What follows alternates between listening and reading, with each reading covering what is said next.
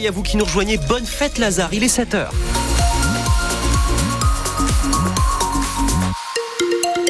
Vendredi 23 février, Pascal Gauthier est ici pour vous informer sur France Bleu Pays d'Auvergne, et la météo est beaucoup mieux qu'hier en termes de vent. En revanche, vigilance jaune, neige et verglas pour le Cantal aujourd'hui, avec des températures relativement basses tout au long de la journée. On parle de 1 à 6 degrés ce matin sur la région et de 3 à 10 degrés tout au plus cet après-midi. Les températures restent relativement faibles dans l'est et dans l'ouest et le sud-ouest du Puy-de-Dôme, mais aussi l'ensemble du Cantal. Bulletin complet en fin de journal. Pascal, 3 ministres et le patron de la SNCF viennent annoncer aujourd'hui un plan d'urgence pour le train Clermont-Paris. Le ministre de la Transition écologique, Christophe Béchu, accompagné de 2 ministres délégués et de Jean-Pierre Farandou, sont à Clermont pour dire comment on peut remédier aux nombreux retards et annulations qui pourrissent la vie des voyageurs. Le déclencheur, c'est le train bloqué sur les voies une bonne partie de la nuit, le 19 janvier dernier. Le retard de trop pour le gouvernement, même si l'État porte lui-même une lourde responsabilité dans la dégradation de la ligne. Marie Martyrossian. Mieux vaut tard que jamais, le discours de l'État a changé, ce n'est plus patienter jusqu'en 2026 et l'arrivée des nouvelles rames, mais il faut agir de toute urgence et c'est à la SNCF de se débrouiller, avec probablement l'arrivée de locomotives supplémentaires, des locomotives louées ou récupérées auprès de l'activité TER, comme cela a été annoncé lundi pour la ligne Paris-Limoges qui est aussi mal en point. Il faudra probablement un peu de temps pour former les conducteurs à ces locomotives qu'ils ne connaissent pas forcément. Il y a aussi la rumeur de l'arrivée de 2 rames TGV, mais la SNCF n'en a pas assez pour les lignes à grande vitesse. Il faut donc plutôt s'attendre à quelques annonces secondaires comme une meilleure sécurisation de la ligne avec des grillages le long des voies, mais pas vraiment à une solution miracle pour enrayer les retards. Il y en aura peut-être moins, mais il y en aura toujours beaucoup, au moins pour les 2 prochaines années. Les voyageurs auvergnats devront de toute façon encore être patients. Et hier matin, Clermont-Paris a encore enregistré 1h40 de retard à cause d'une chute de branche sur les caténaires.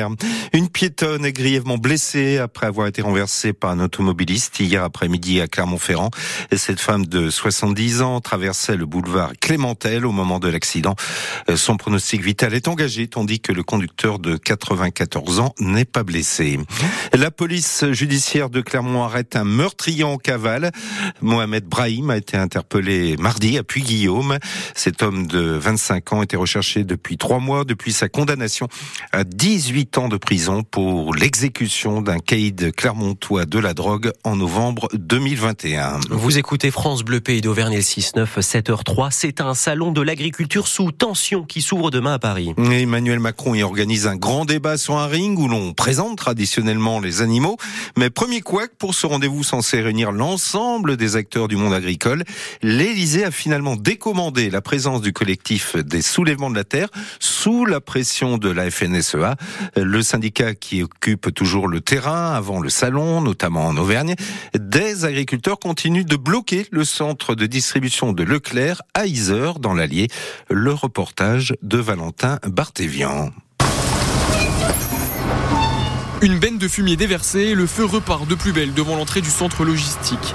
Depuis mercredi, les agriculteurs du département, rejoints par des exploitants de la Creuse, du Puy-de-Dôme ou encore de la Saône-et-Loire, pointent du doigt le fonctionnement de la centrale d'achat. Geoffrey Rivaud est vice-président de la FNSEA de l'Allier. Les centrales d'achat aujourd'hui, elles sont pas indemnes de tout ça. Je veux dire, le problème aujourd'hui, c'est Leclerc qu'on a visé dans l'Allier parce que la centrale d'achat c'était Leclerc. Mais toutes les centrales d'achat, je pense, sur les départements voisins sont visées. Et le but aujourd'hui, c'est d'essayer de les faire mettre en place justement cette loi Egalim qui est pas assez aujourd'hui mise en place pour nous. Une opération de blocage qui intervient avant l'ouverture du salon de l'agriculture ce samedi. Alors forcément, ils espèrent être entendus.